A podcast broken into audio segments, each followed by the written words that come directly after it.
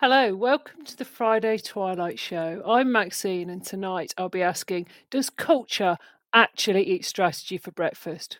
Why is school culture important, and who defines the culture of a school?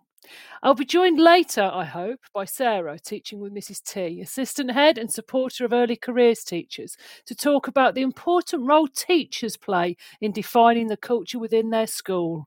And welcome. It's great to be here on the Friday Twilight Show. And tonight, as I said before, it is all about school culture.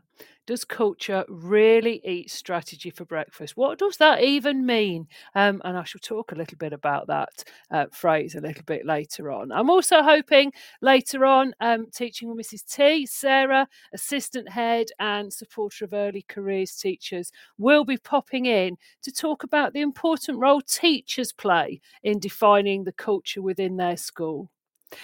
So, what is school culture? What does it really mean? Does culture really eat strategy for breakfast? And what on earth does that mean? Why is school culture important? Who sets the school culture? All questions for this evening, all, all really crucial, interesting things that, that I'll be pondering here. And I'd love to hear whatever you've got to say about school culture.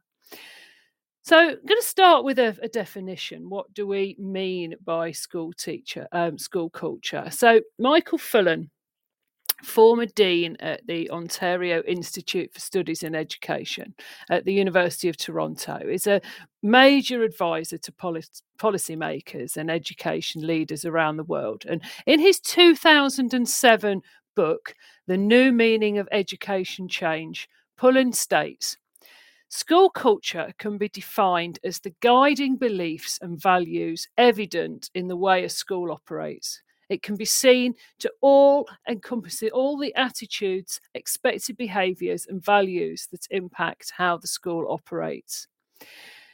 So, school culture is all about those shared beliefs, the attitudes, and the values of the stakeholders. And a stakeholder is a bit of a general bit of an education term there. So, the school leaders, school teachers, or the staff in school, the students, governors, or trustees, um, the, the MAT, if someone is involved in a MAT, or a local authority, and the parents and families and community around the school, all of those people what is it about that school? What shared beliefs, attitudes, and values do they have? And really, really crucially, what does that culture look like? What does that look like? It's all about the relationships between the school staff, between the school staff and the students, between the school staff and families.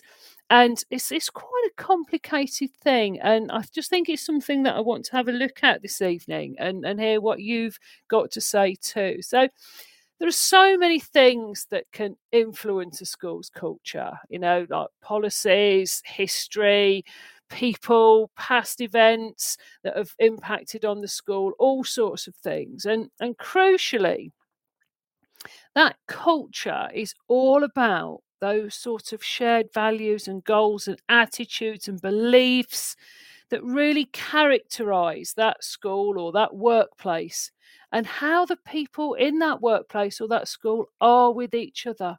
You know, how they behave, things about the communication, the interactions, the decision making, everything there that reflects those goals, attitudes, and beliefs, and, and how that all comes into reality. Sometimes um, we might hear organisational culture or school culture being described as being so deeply ingrained that, that people might really refer to it as the school or the organisation's DNA. It's something that runs that deep. It's influenced by values and it's it's all about rituals, things that people do and, and rules that happen to be there. But it's it, there is going to be a culture no matter what happens. So a culture will exist whether the leaders and the, the people work on, on putting a culture into place. So what we what we're going to look at is how important that culture is and, and how important actually it is to be mindful about that what that culture should be like so that it can be a culture that is helpful, that's effective, that's bringing the best things for children and young people and, and are, are going to make that school really, really effective and a good place to work and be. back to definitions. Um, Deal and Kennedy in 2000, in a, an organisational study work, said that organisational culture is just simply the way things are done round here. It's how we are, it's who we are.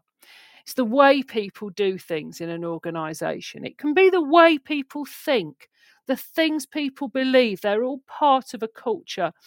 They're often unwritten rules um, you know, all things that are about the culture, things about the culture can run really, really deep, and that, or they can be superficial things like where people tend to park in the car park, where people sit in the staff room, how people say hello, who who relates to who. It can really be important things as well, like whether we believe that that all children have got the ability to achieve, um, or is there a culture in a school of, of some sort of underlying bias or some underlying belief that you know that is creating some limits there? So unwritten rules definitely has influence on on the um, or the organization and its employees and, and everybody that comes into contact there. Culture is often about ambition in schools and schools can be described as having or believe they have an ambitious um, a really great ambitious culture where they they believe that all their students can really achieve high standards and however you judge or believe high standards to to appear. And it, it also impacts very much on how people treat each other. So what we expect of each other what we give and what we expect in return.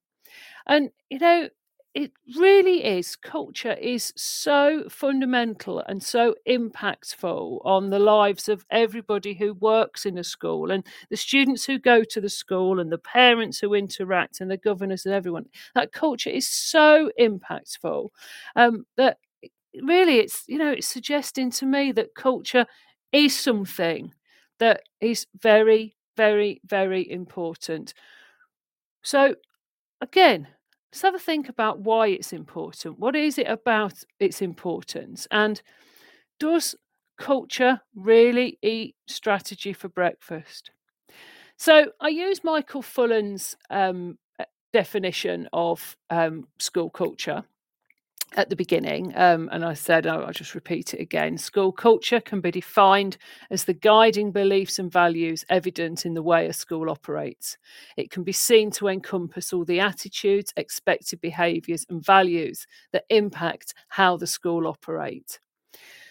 So that was 2007, um, Michael Fullan. And again, he argues in his book, The New Meaning of Educational Change, he places culture central to the change in the improvement process. And, and the contents of his book, his 2007 book, are really widely used by mm. education professors in teacher uh, teacher training, and it's central to the content of programs such as the NPQH um, in the UK and, internationally. Um, and that's that's something then is really being driven through leadership training for schools now through something as big as NPQH.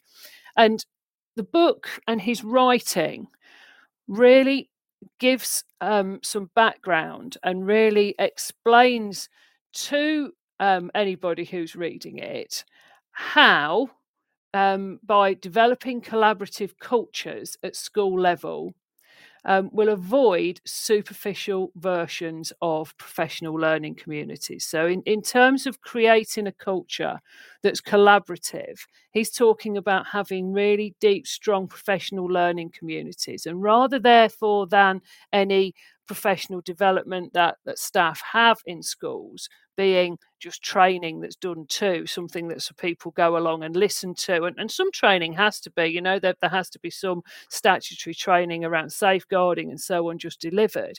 But actual growth and training being about developing a collaborative culture where people buy into and people get to choose much more about how they develop makes that something that is a real collaborative culture. He also um, goes on in his book and, and again through the training to show how those who are reading it can foster district wide success in all schools through the development of a strong school strong culture and thinking about how total transformation can be brought about by really fostering meaning for everybody who's in that system. So, creating and strengthening culture so that there's buy in for everybody who's taking part in implementing any of those strategies at any any time. And and the book as well goes on to talking about how um, school leaders can integrate individual and systemic success. And again that's something that hasn't always happened very successfully. Excuse me. So starting with collaborative culture again something that is really really interesting i think when you're you're looking at how a school operates.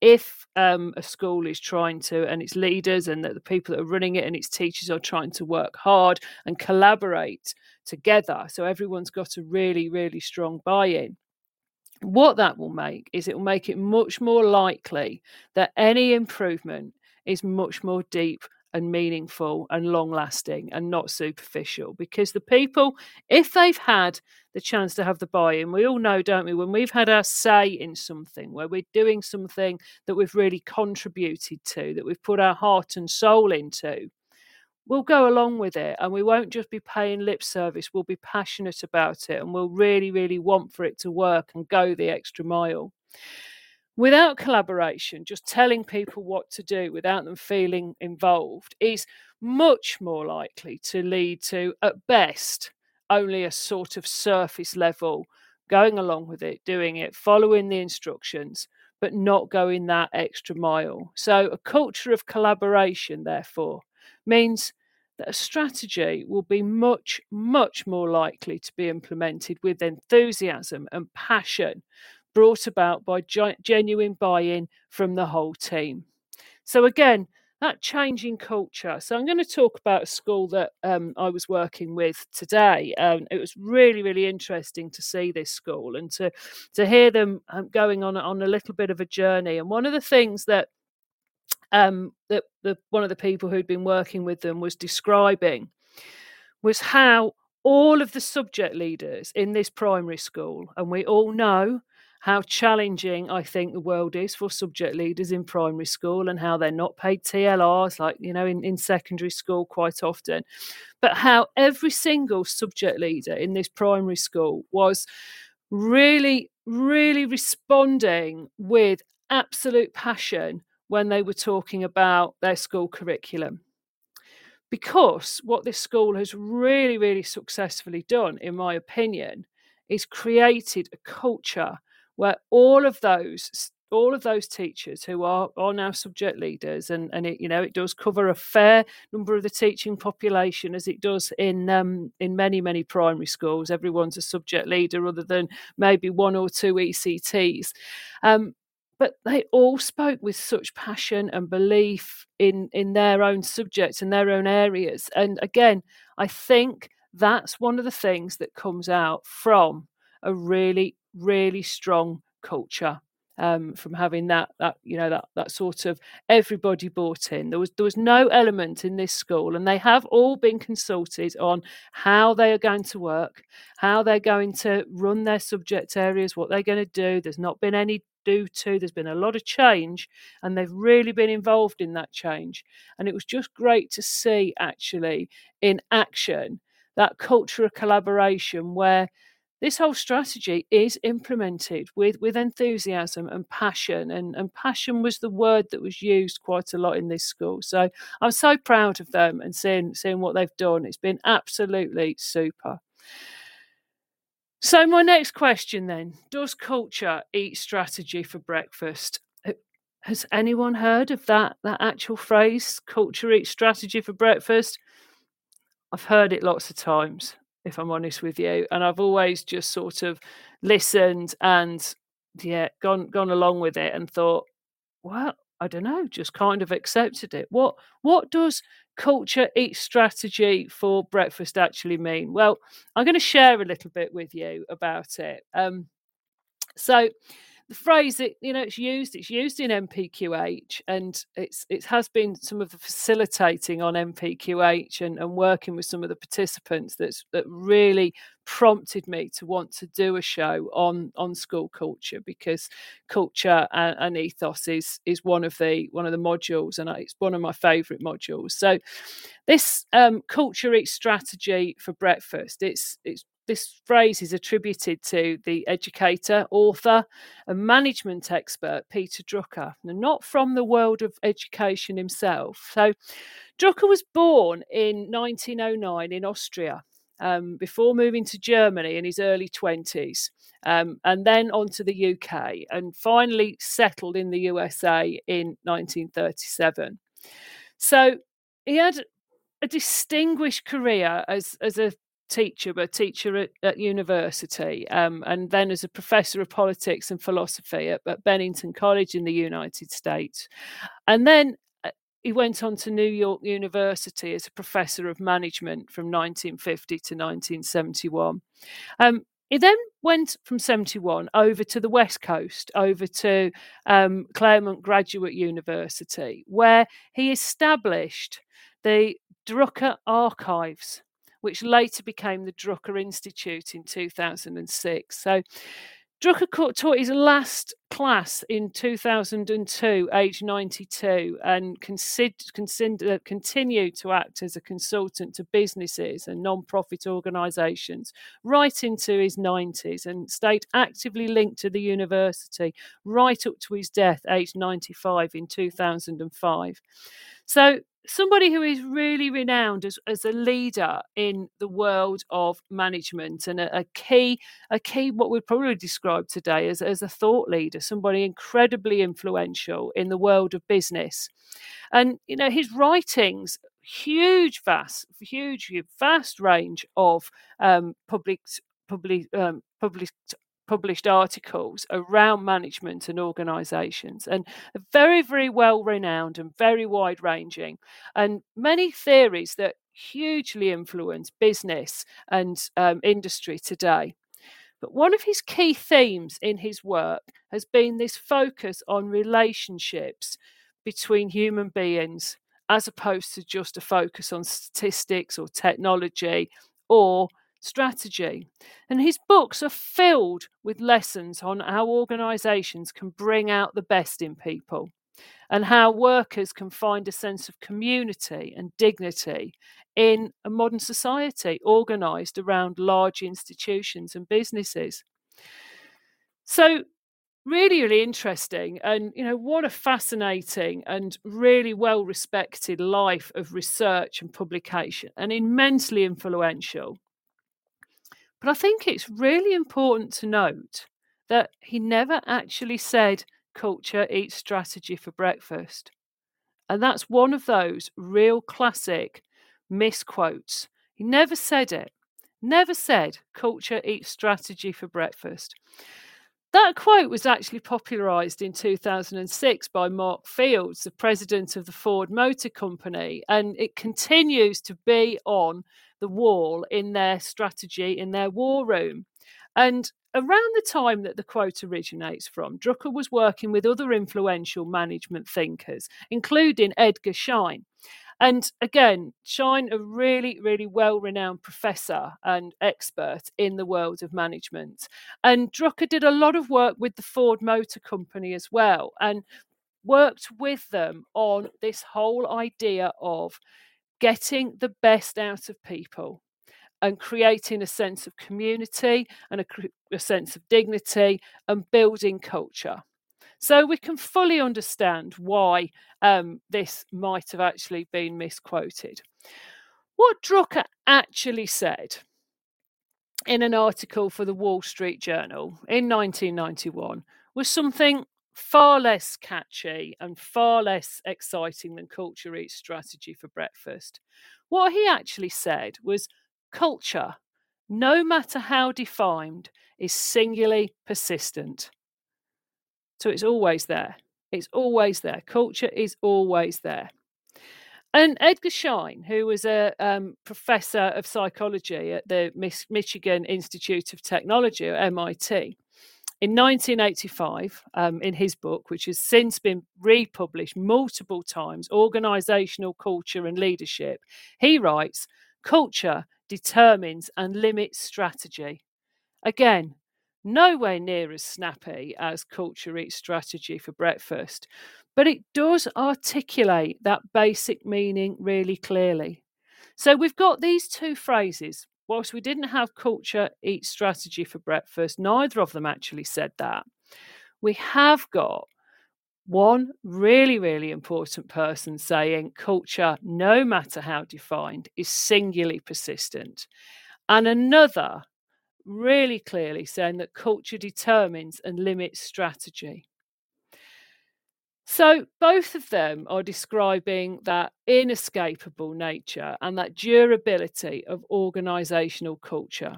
And they've been morphed, I guess, in a way into that culture eats strategy for breakfast, which is attributed, attributed to Drucker. So, in a school context, school culture is crucial to how committed employees, particularly the teachers, are into delivering the vision, the vision of those school leaders, the vision of the head teacher.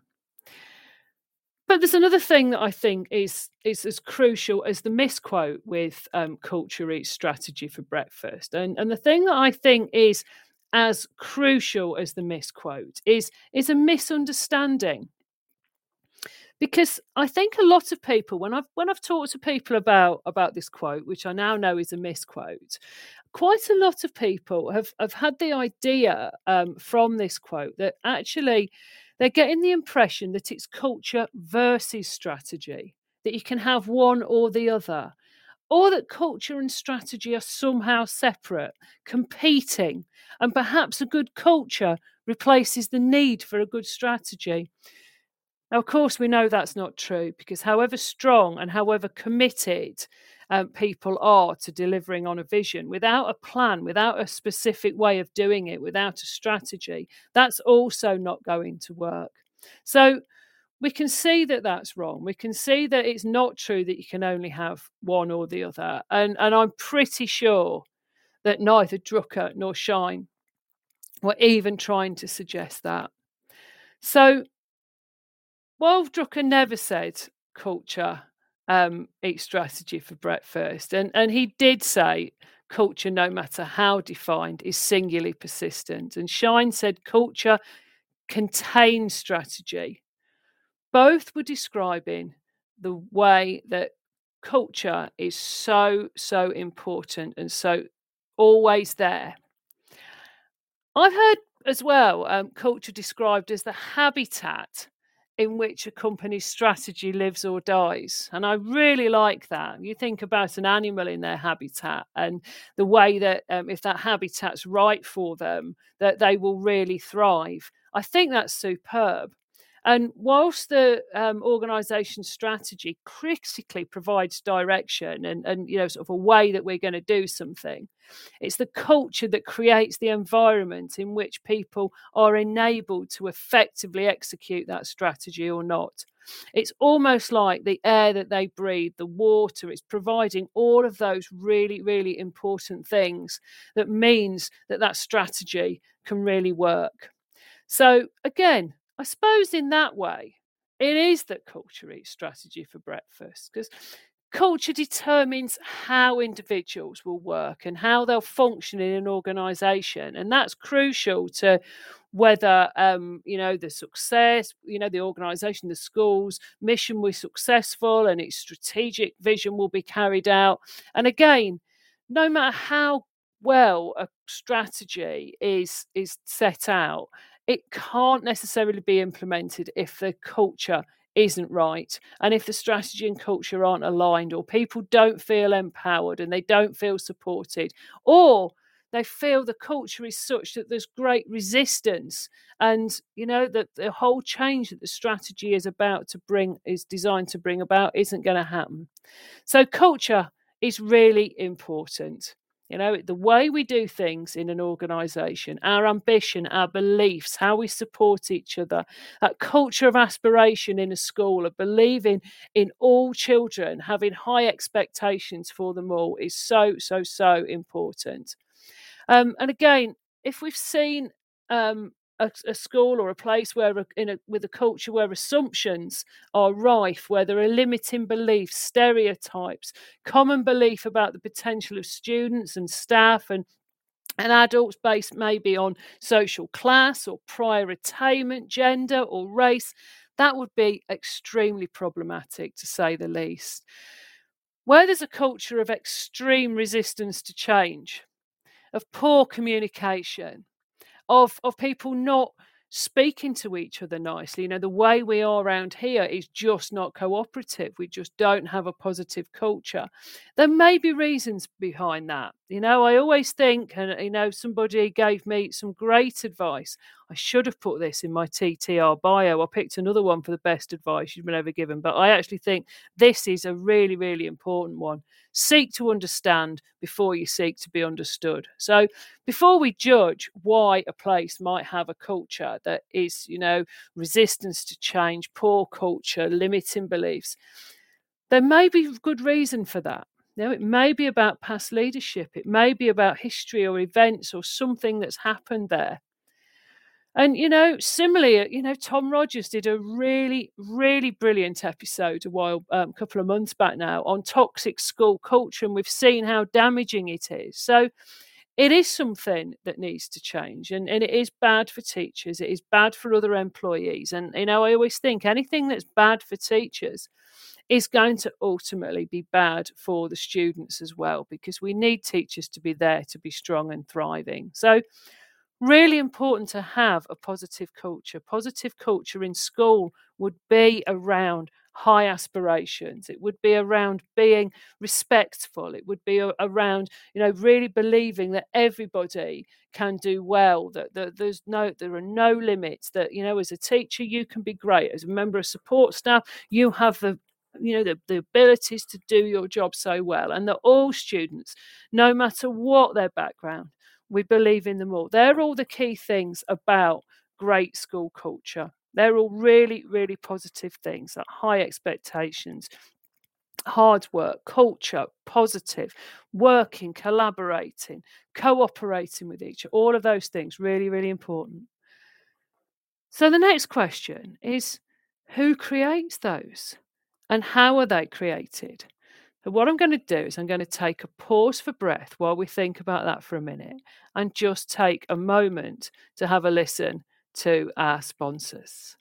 This show is brought to you in partnership with John Catt Educational, publishing professional development books and resources to support great teaching and learning in schools around the world. Have you checked out their latest releases? Use the code JCTTR 2324 for 20% off your order. Don't miss out. Visit johncattbookshop.com to explore their full range of titles and advance your own professional development today. Happy reading. Introducing Eton X from Eton College, a diverse range of quality online courses enabling young people to aspire and excel. Designed for self study, these web based courses empower your students with essential leadership, communication, and academic skills for success at school and beyond. Our Study Skills course sharpens their learning abilities, while the AI Fundamentals course equips them with vital digital know how in a fast changing world. Other popular courses include verbal communication, critical thinking, writing skills, resilience, creative problem solving, and many more. Offer the Eton X curriculum in your school for free. Visit etonx.com to find out more.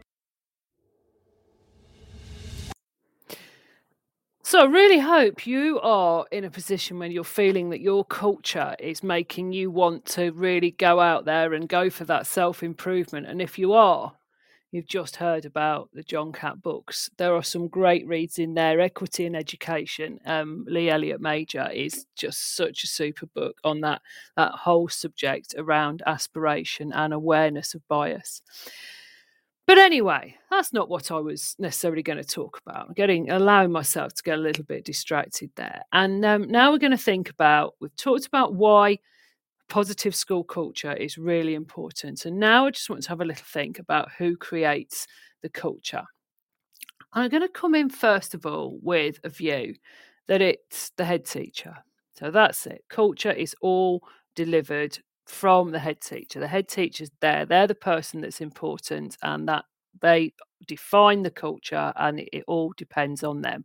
There's just one idea, one way to take that. And certainly, um, CEO in the trust where I, I, do a little bit of work, would definitely argue that at a reach a future, recent future leaders event, we would just ask who's the single most important person in any school, and we all, you know, we all thought we thought, well, crikey, it must be the site agent, surely, and there are, that's a really valid argument to make because we can't run without one. But coming back to this idea about culture, and that coming from the head teacher, I think this is a really, really strong argument. And certainly, if we look to the head teacher standards, very first one is about school culture and it you know it states that to be doing your job as a head teacher to be meeting the head teacher standards head teachers first of all establish and sustain the school's ethos and strategic direction in partnership with those responsible for governance and through consultation with the school community. So that just sets it out on paper all that important stuff there about um, culture and that really, really being an important part of the head teacher's job.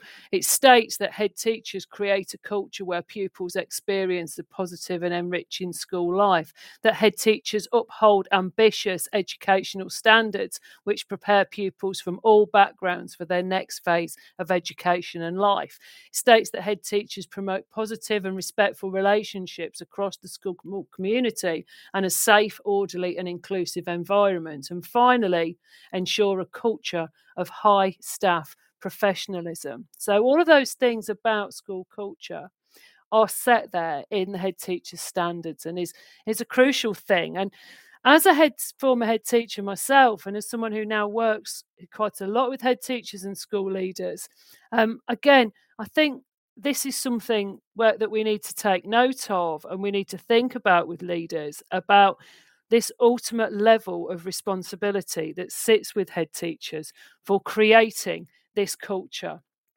And again, if we're, we're asking if it is the head teacher that really defines that school culture, well, one way I always think to consider that answer, and it's, it's not a very nice way of considering it, but I think it is an important way to actually think is this, is it all about the head teacher? Is to think about what happens when there's poor leadership in a school, either when it's somebody who's not been very well prepared for that role or has some fundamental character um, that makes them not very well um, aligned to that role, or maybe under immense stress and pressure and therefore not able to do that role well. You know, I, I don't think anyone goes into headship to deliberately do it badly, but anybody that is struggling as a head or not not doing as well, where there's poor leadership in a school the impact on school culture is significant. Um, and if, if any of you have ever worked in a school with poor leadership, um, and or had children attend a school where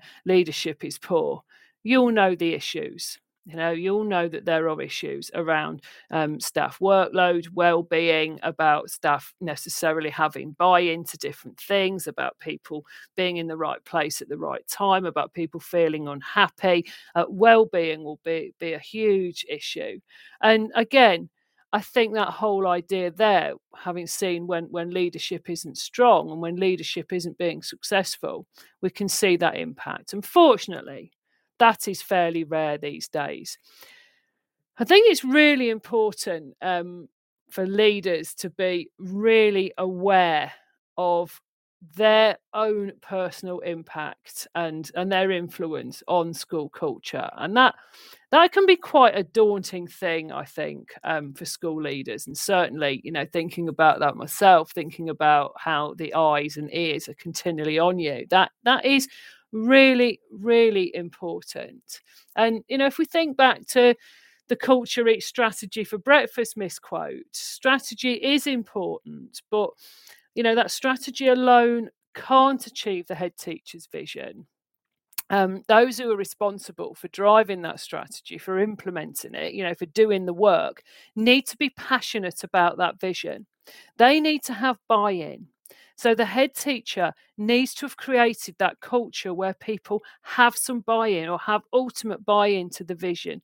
If they're just doing something because they have to and they don't wholeheartedly agree, they they won't, you know, the actions won't be um, you know, they, they won't be sustained and they won't be as strong. So again, leaders need to create a culture where those who are doing the work are enthused. And that's really, really hard.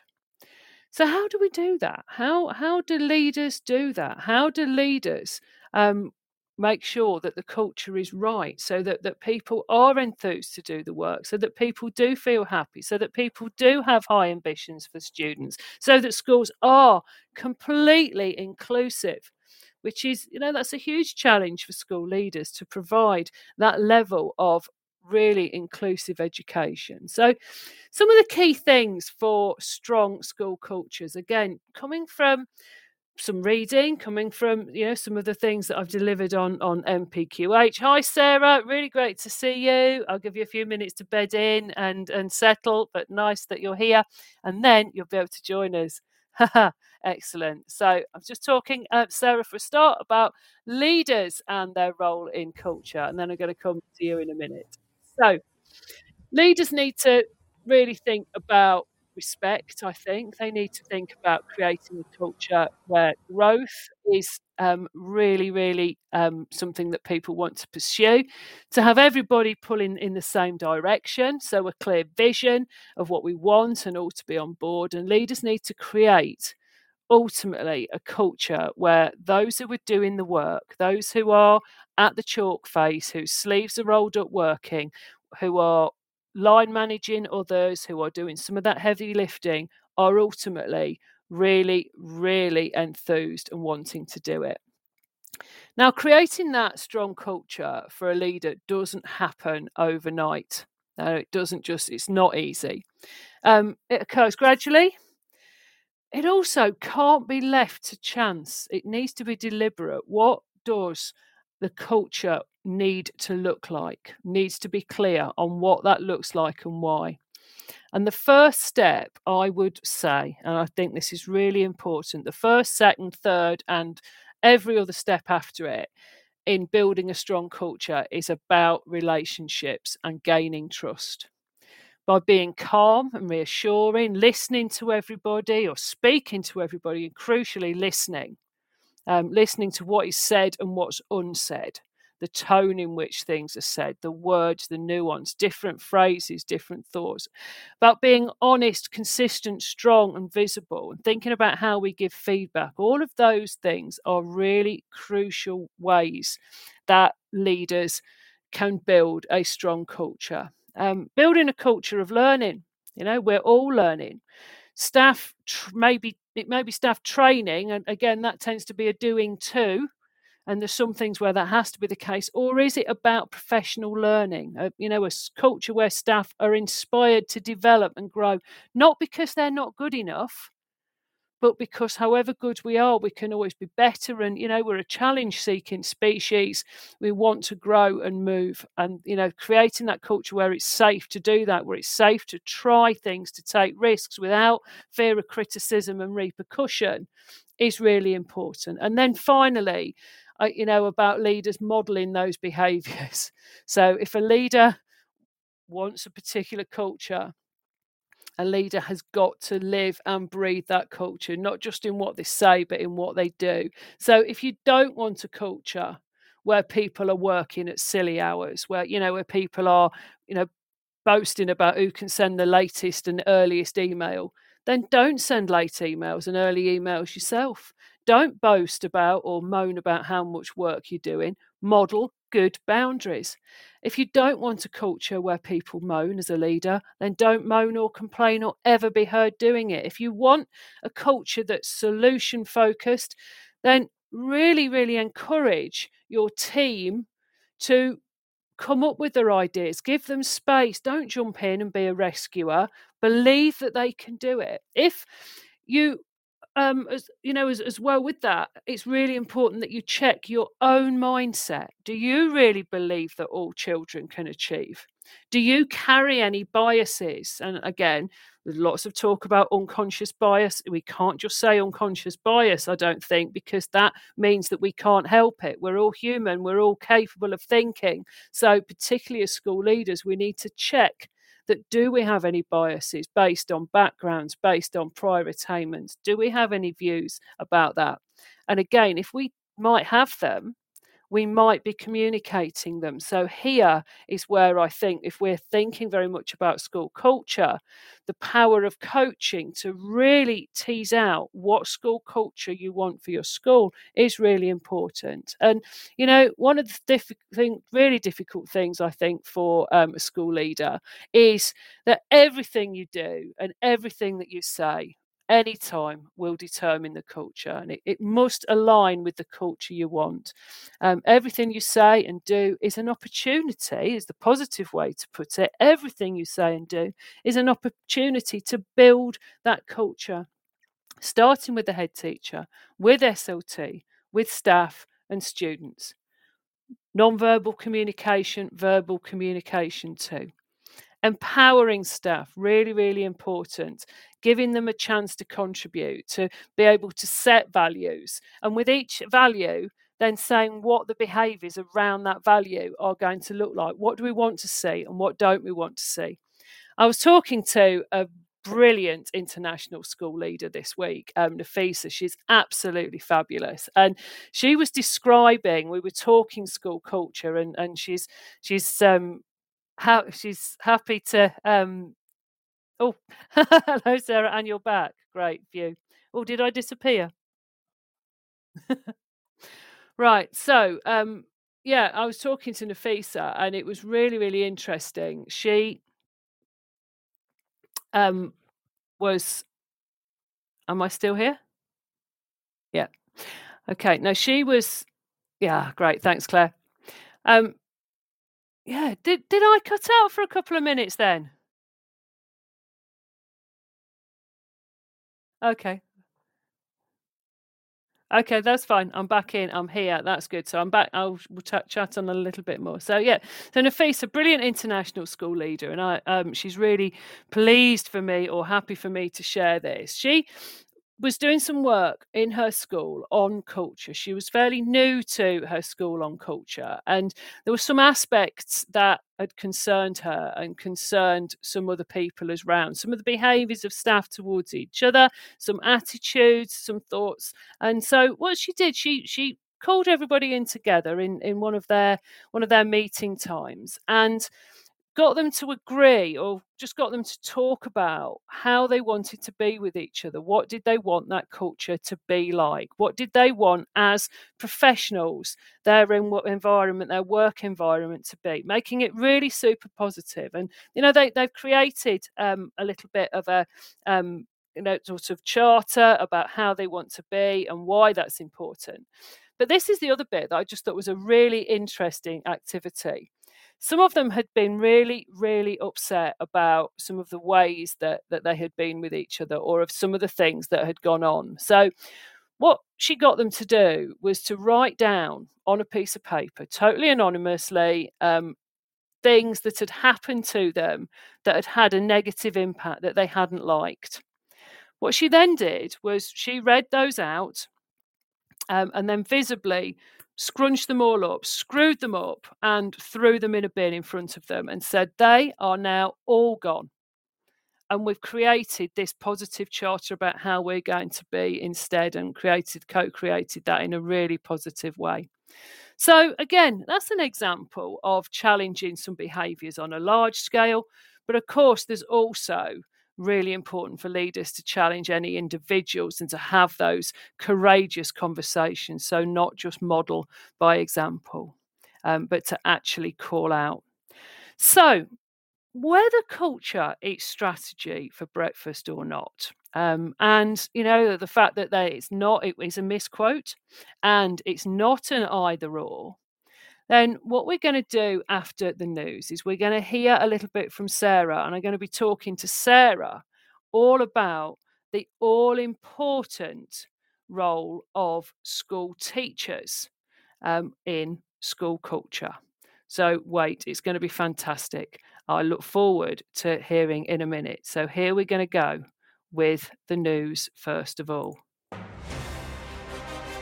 This show is brought to you in partnership with John Catt Educational, publishing professional development books and resources to support great teaching and learning in schools around the world.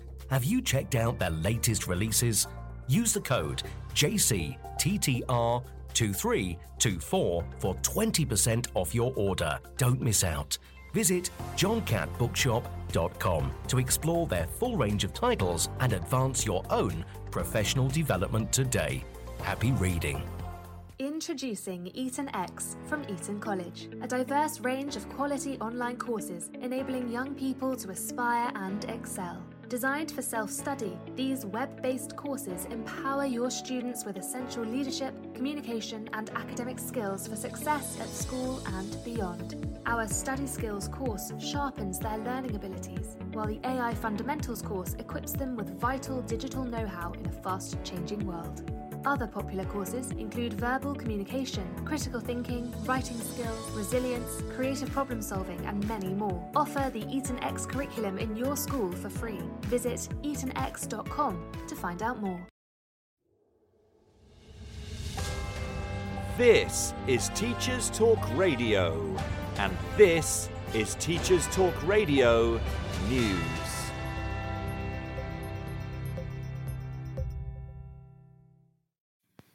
A £1,000 cash incentive and a campaign to raise the profile of childcare workers in England has been launched as part of a recruitment drive.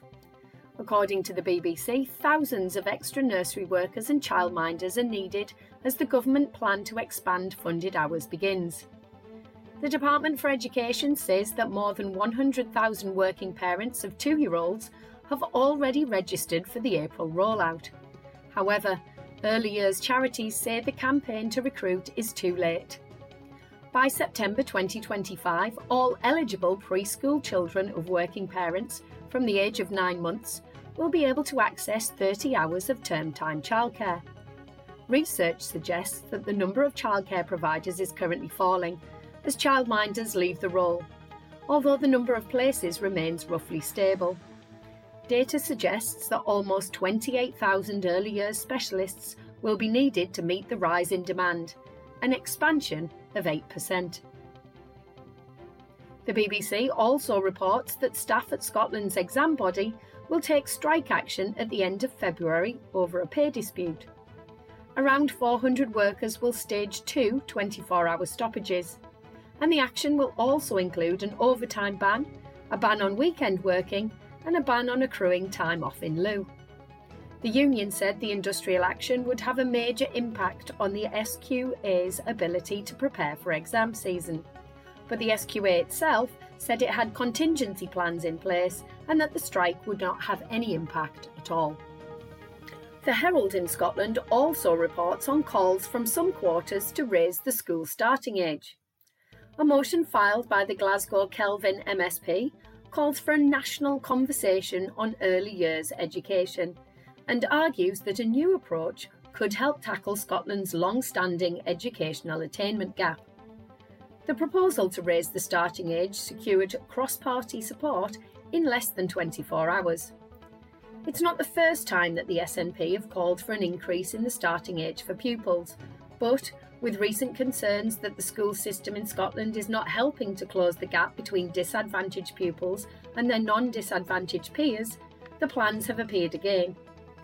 Under the plans, children would start school at six rather than four or five, and a kindergarten stage for three to six year olds would be introduced, increasing the amount of early years education by 12 months, replacing primary one. The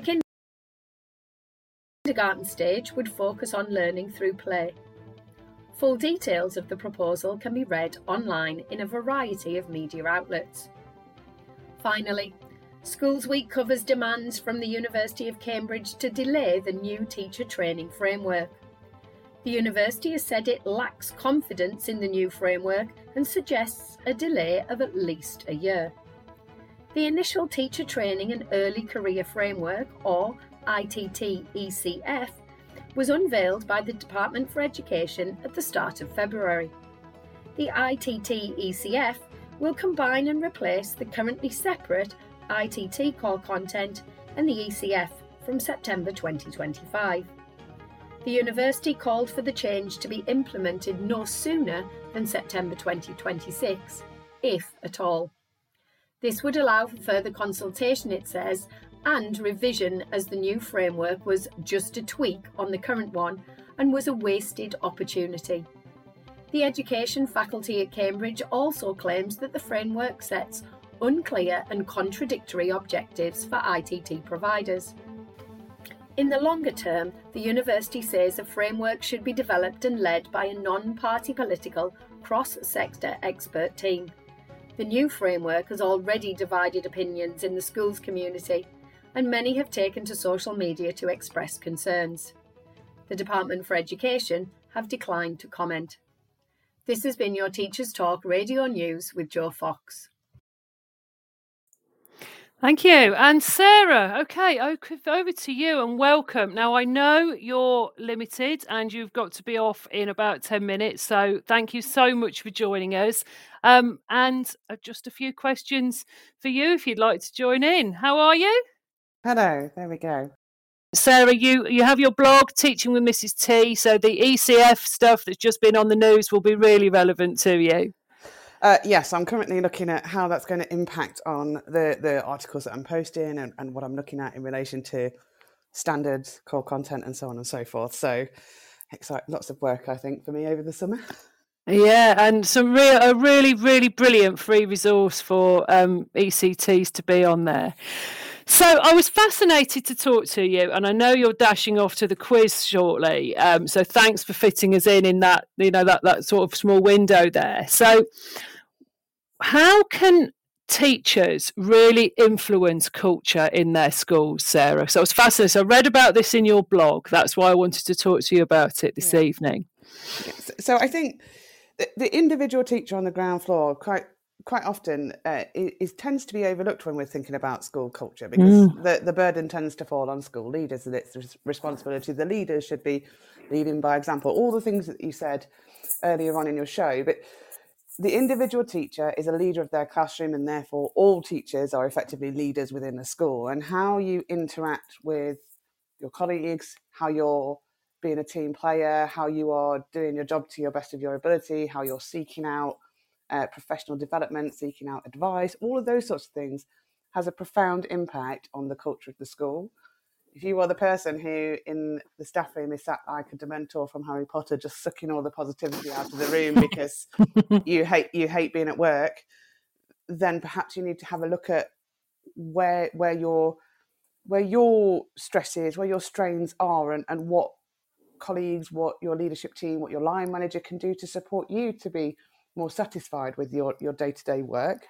Um, but the research will show, and obviously the, the ECF shows that you support and develop your own professionalism and your own professional development when you develop those professional relationships with colleagues. And that's at all levels. The ECTs joining together to talk about their assignments and their mentoring. You, um, as a new in year two, year three, year four teacher, speaking to someone who's in year seven, or year eight of their of their teaching, or even your subject lead or your line manager, your head of faculty, and and just developing those links, having those conversations with with other people and those outside of your subject area, those outside of your department as well. Uh, positive working culture, really. That's really fascinating, Sara. So, what I think I'm hearing from you then is that actually it's the importance of the individual teacher that we we must make sure we maintain that focus on you know you're a teacher you're important you're a leader in your classroom. And that other point as well that you make about the importance and the value of collaboration. Absolutely you're not an island. No one can do this job alone. Everyone knows that teaching is really hard. Um, it's, mm. it's, a, it's an emotionally physically mentally draining job. And actually you can't do it by yourself. You need to to speak to a colleague, even if it was, oh, I had a really rough, rough time with my year 10s today because this happened. The person who goes, oh, they're never a problem for me, they're, they're not being collaborative, they're not being supportive, they're not building that culture, that building more of a coaching um, sort of mantra with your colleagues. Oh, really? What talk, talk about what happened? Where were they sat? What happened? And, unpicking the events can really support a colleague. Um, so thinking about you know when you're talking to people that you work with, is, is is what you're saying helpful? Is it kind? Is it useful? Or are you being there, well, they're okay for me, or I, oh, I already planned my lessons for next week. I've done all my photocopying, all of those sorts of things. The one-upmanship that you sometimes see, whether deliberate or perceived, can really have that impact on someone else's uh, feeling of worth or their their team player nature within a work school environment. Thank you, Sara. That's really fascinating. So, what I was saying about that f- focus that a head teacher needs to have on on the eyes are on them and the impact they have. Actually, it's the same for each individual teacher, and and nobody would do that deliberately. But but as all in the school workplace, needing to be mindful of the impact of what we do and how positively we can impact the culture, but but conversely can be sometimes negatives. That that's I think what I hear from you there so there's nothing uh, wrong with being proud of working hard and doing being at your job um, but similarly if you're in a in a an overly oppressive overly accountability driven culture hmm. and you are trying your best doing everything right or, or conversely one where there seems to be a lack of accountability where mm-hmm. you're, you're you're sat there doing everything to the best of your ability all day every day and Mr. Smith is your next door neighbour in the classroom, isn't doing those things, but nothing's being done about it, you start to think, well, why am I bothering? And that collaboration, that team effort starts to peter off, you become sort of withdrawn. And it's a, a way of really quickly turning off the staff within a school and, and sort of fragmenting a team. And it's a really fine balance between making sure that people are held to account, but they're also empowered and feel the value of all joining together to build that that culture. And there isn't a quick fix, and it's not a one size fits all model because every school is different. Every school has different needs and priorities. And for some, a strong accountability culture is absolutely right and proper because changes need to happen. For others, that needs the foot needs to come off the gas a little bit uh, so that staff feel empowered to develop and really drive the school forward. And actually, really knowing your team, knowing your school, and knowing what needs to happen with the culture has that profound impact. But as a, a, new teacher into the profession, which is obviously, as you know, what I write about, think about how you want to develop and what you what the culture you want to work in would look like, and then how you can be a part of that really important jigsaw in making that culture happen. If you want to be supported and you want to develop, go and seek that out and make the right connections, network within your department, network within your geographical location, the school in a certain area or a certain building, go and talk in the staff room, go and find out who's considered the best practitioner at X, Y, or Z, and go and talk to them, or go and look at some lessons and, and move your move your um, practice on forward that way.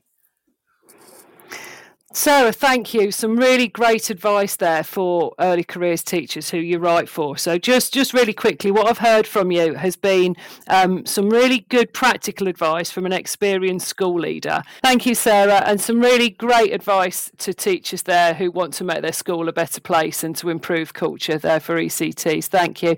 And I know you have to head off to your quiz now, so can I just finish by thanking yes, you enormously? I've been roped into the SLT quiz team as one of my final hurrahs. I've got a, a half a term left on my maternity cover post as assistant head, and one of those roles is to be on the SLT quiz team. So I can't can't guarantee that I'm going to be of much help to help us win, but I'll try my very best and, and, what does that contribute towards culture, Sara? Go and tell us that because that's a real, real positive thing, isn't it? Well, we are being a real visible part of showing the showing we're supporting the school, being a face in the event. So you will always see yeah. me dressed up. I've already been asked today what I'm coming as for World Book Day. Uh, last year I came as a handmaid in a big red cloak and a bonnet and scared a lot of people nice. jumping out from round corners. And so I'm already being asked about that. But joining in, showing that you're part of the school community really then helps build that that community culture, that feel that we're a family, we're all in this together. Brilliant. Thank you. Enjoy that and enjoy the quiz. And thank you so much, Sara. It's been lovely talking to you. Good luck with the quiz. Thanks, Maxine. Sorry I couldn't stay longer. I'm sorry Yeah, thank you. I'll, I'll keep you posted on how well we no, do. No, no. speak soon. You're welcome. Can't wait to hear how you get on. Take care. Bye bye. Bye bye. Really good to hear from Sara there about teachers and the responsibility of teachers um, and school culture. So I'm just going to go and have another word from our sponsors while I while I pause for breath and then you know sort of catch up with all this tech stuff that's been going on. This show is brought to you in partnership with John Catt Educational, publishing professional development books and resources to support great teaching and learning in schools around the world. Have you checked out their latest releases? Use the code JCTTR2324 for 20% off your order. Don't miss out. Visit johncattbookshop.com to explore their full range of titles and advance your own professional development today. Happy reading. Introducing Eton X from Eton College, a diverse range of quality online courses enabling young people to aspire and excel.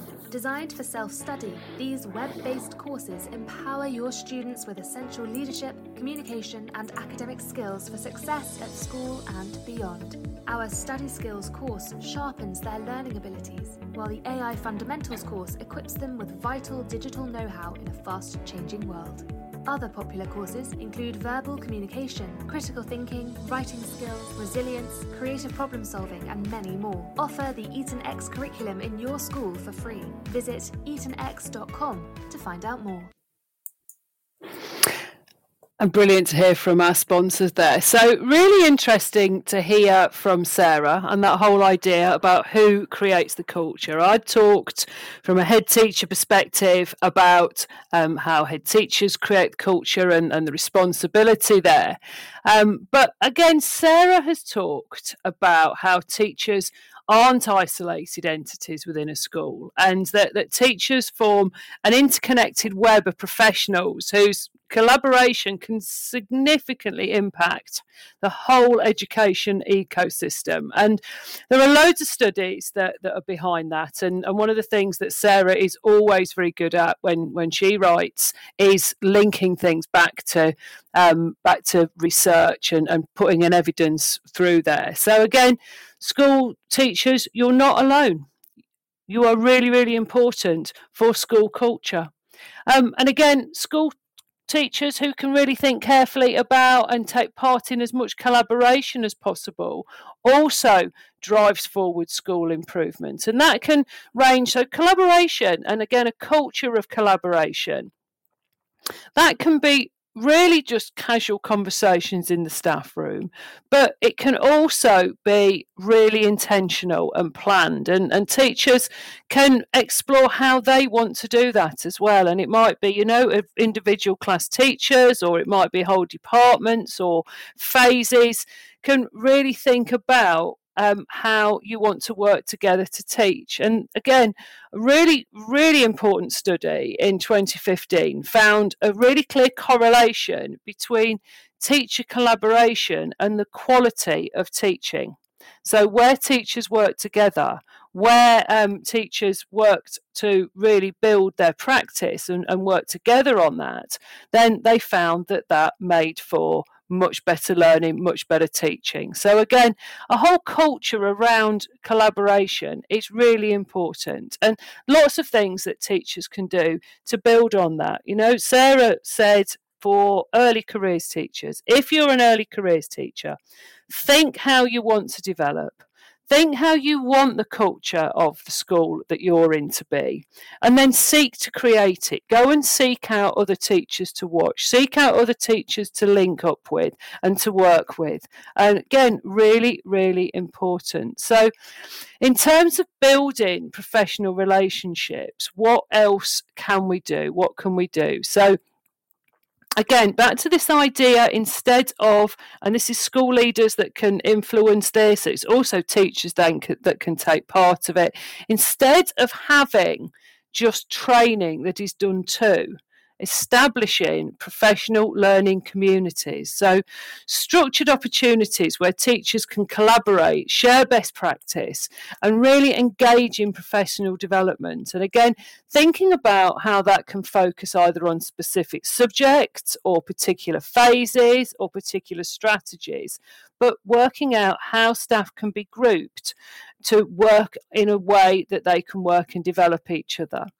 Then thinking about peer observation and feedback. And I think the whole idea about feedback itself is quite fascinating because how it's heard and how, how it lands depends entirely on the culture and the relationship that underpins it. So if anybody is feeling that any feedback is even slightly critical, it's not going to be positive, it's not going to be used. But if teachers can work together and operate, you know, observe each other in action, teaching and provide constructive feedback for each other, or can they just, you know, share professional perspectives and link together, then I think that can be really powerful. And again, that uh, is um, supported by evidence, and that you know there's been some some pretty strong research. Happy Hattie and Timperley 2007, who've really shown that that peer observation can be strong.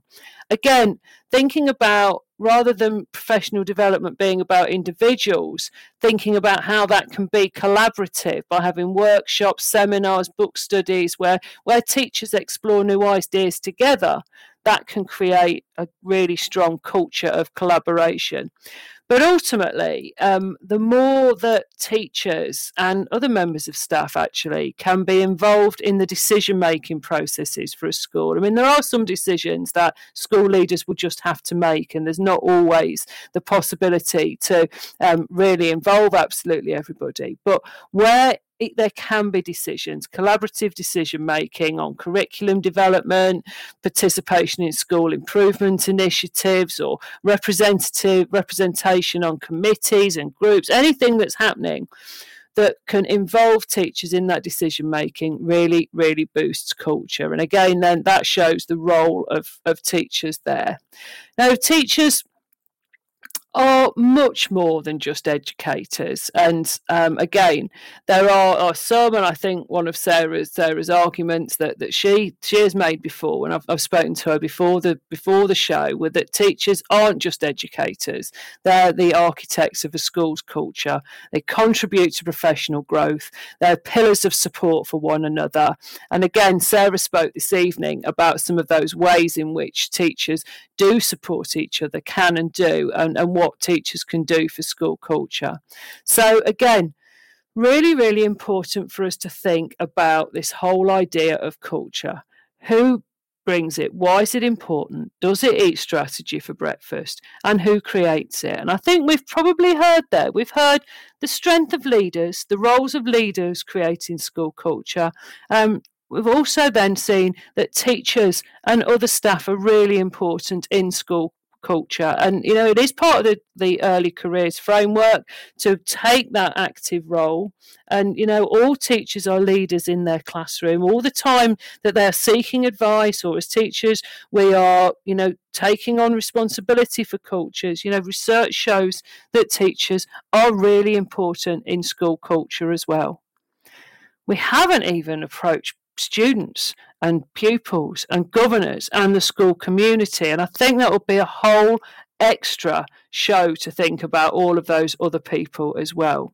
So, what I'm going to do, I'm going to take just a moment to go back to our sponsors while I just pause for breath for a moment. This show is brought to you in partnership with John Catt Educational, publishing professional development books and resources to support great teaching and learning in schools around the world. Have you checked out their latest releases? Use the code JCTTR2324 for 20% off your order. Don't miss out. Visit johncattbookshop.com to explore their full range of titles and advance your own professional development today. Happy reading. Introducing Eton X from Eton College, a diverse range of quality online courses enabling young people to aspire and excel. Designed for self study, these web based courses empower your students with essential leadership, communication, and academic skills for success at school and beyond. Our Study Skills course sharpens their learning abilities, while the AI Fundamentals course equips them with vital digital know how in a fast changing world.